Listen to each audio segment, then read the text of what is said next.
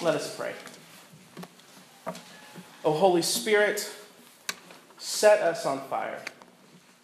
May we burn brightly with the love that you have placed within our hearts. May the words of all our mouths and the meditations of our hearts be pleasing to you, O Lord, our rock and our redeemer. Amen. In February of this year, the New York Times Magazine published a story entitled How One Stupid Tweet Blew Up Justine Sacco's Life. Now, we're not talking about birds this morning. The tweet we mentioned is from Twitter, that social media website where, in just a matter of clicks, you can send a message out to your followers, short, sweet messages. And in the article, the author Jon Ronson tells Sacco's story as she made the long journey from New York to South Africa. She was going to visit her family during the holidays in 2013. Justine Sacco, 30 years old, was the senior director of corporate communications at IAC, a major American media and internet company, a public relations manager. And she began tweeting little jokes along the way about the indignities of travel. There was one about a fellow passenger on the flight from John F. Kennedy International Airport. She wrote, Weird German dude, you're in first class. It's 2014. Get some deodorant. Then, during her layover at Heathrow, Heathrow chilly, cucumber sandwiches, bad teeth, back in London. And then, and then there was this tweet, the last in a series, sent on December 20th, before her final leg of her trip to Cape Town. Going to Africa. Hope I don't get AIDS. Just kidding, I'm white. And she chuckled to herself as she pressed send on this last tweet, and then wandered around for about 30 minutes at the international terminal, sporadically checking her phone. And no one replied. It did not surprise her. She had only 170 Twitter followers. She boarded her plane and shut her phone off. 11 hours later, she landed in Cape Town and turns her phone back on, and it just starts going off. Right away, she gets a text from someone she hadn't spoken to since high school. I'm so sorry to see what's happening, the text reads. And she looks at it, baffled. Then another text, you need to call immediately. This was her best friend, Hannah. Then her phone exploded with more texts and alerts, and then it began to ring. It was Hannah.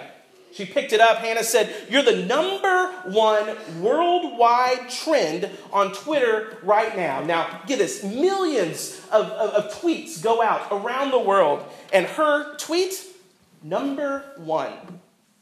And her Twitter feed had become, as the article says, a horror show. Maybe you saw the story. It was all over the news for, well, about 48 hours as things go. A tip led a blogger on the website Gawker to link to Sacco's tweet as he says, a public relations person tweeting a racist joke, it was just too good to leave alone. And in a moment, the internet was set on fire. Now, in an interview, when interviewed later, she said, I never thought that white people could not get AIDS. I was making a, a, a hilarious joke, a, an attempt to point out the ridiculousness of such thoughts. And yet, in a moment, she lost her job. In a moment, she lost control of her own name. Every future child, every future relationship who Googled her name would know the truth. She was publicly shamed for what she said. Now, we can imagine our good friend James this morning hearing the story and just shaking his head. Not many of you should become teachers. Or maybe he'd substitute teachers with public relations managers. Or not many of you should be politicians or preachers or media personalities or anyone who speaks for a living. For when you speak for a living, you must watch what you say. And one mistake, and your public life will be over.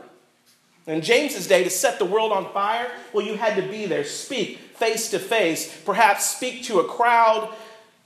You could change the world. It just took some time and some effort.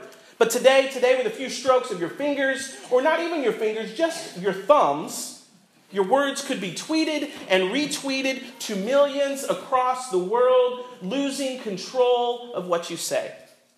And we live in a time when words are plentiful, spoken and written in print and in digital, on billboards and screens, 24 hour news cycles, TV show after TV show, everywhere words, which begs the question why are you in your right mind on your day off here listening to more words, saying more words, singing words?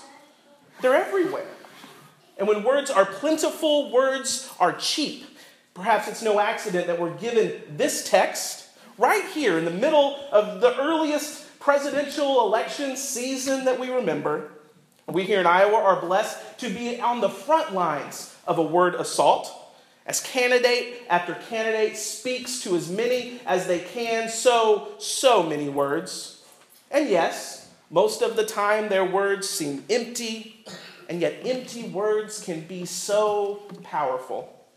When oil is in abundance, gas is cheap. But cheap gas can set things on fire just as easily as expensive gas. Now, what's the big deal, though? I thought we were taught as children that old playground rhyme sticks and stones may break our bones, but words will never hurt me. And it's catchy, and we've passed that down from mouth to mouth, parent to child, playground to playground. There's only one problem it's a bold faced lie. Now, I broke my arm when I was six, some incident, when I was six, some incident with me and the wall of our house and a bike. I'll tell you about it sometime maybe, but I remember it, and I know it hurt, but I've forgotten the pain. And yet I can remember, like yesterday, stinging words of hate, of anger spoken to me. They never go away. Sticks and stones may break our bones, but words will hurt you for a lifetime. I think monks who take vows of silence may be on to something. How easy it is for our words, intentional or accidental, to set a forest on fire, we might as well not speak at all. But is that James's advice today? At first, it sounds like he's just telling us all to shut up. And maybe we should.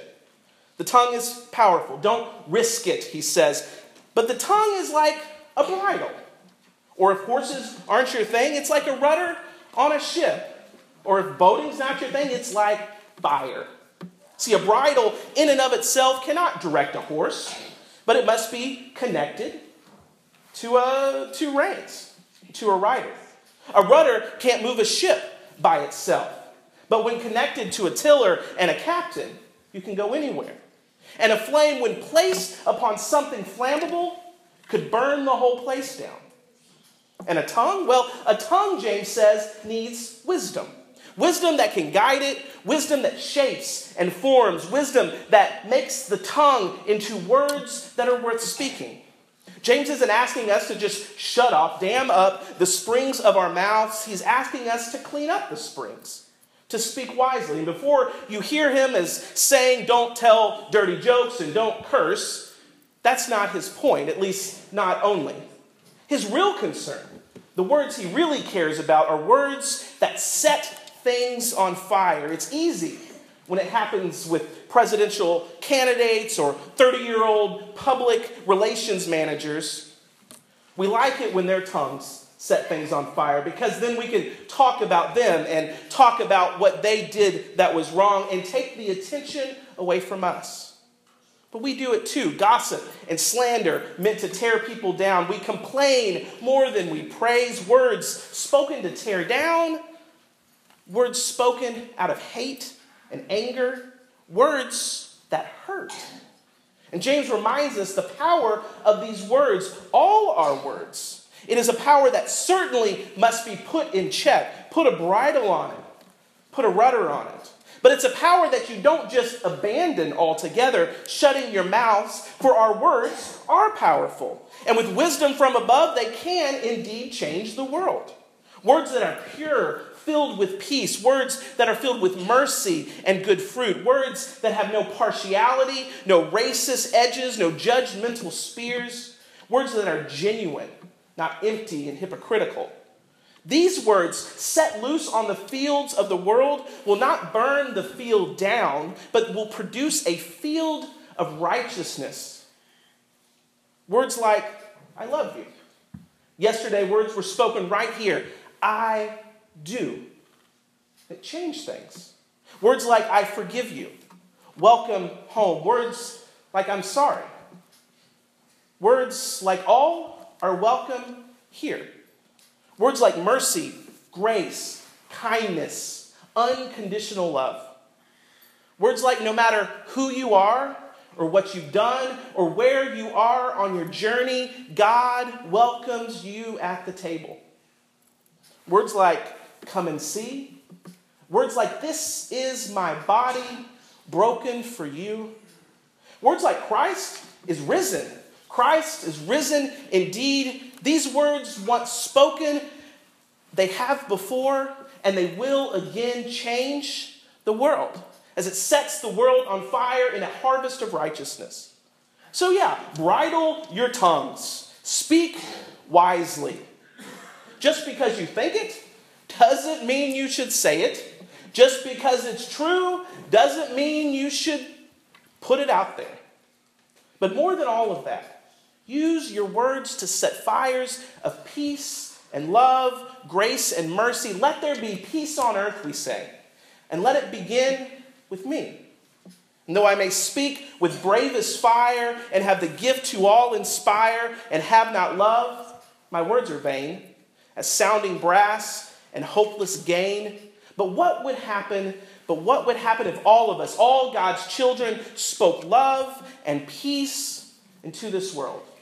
What would happen? Well, James tells us what would happen. The whole world would catch fire. Amen. Let us now prepare to come to this table.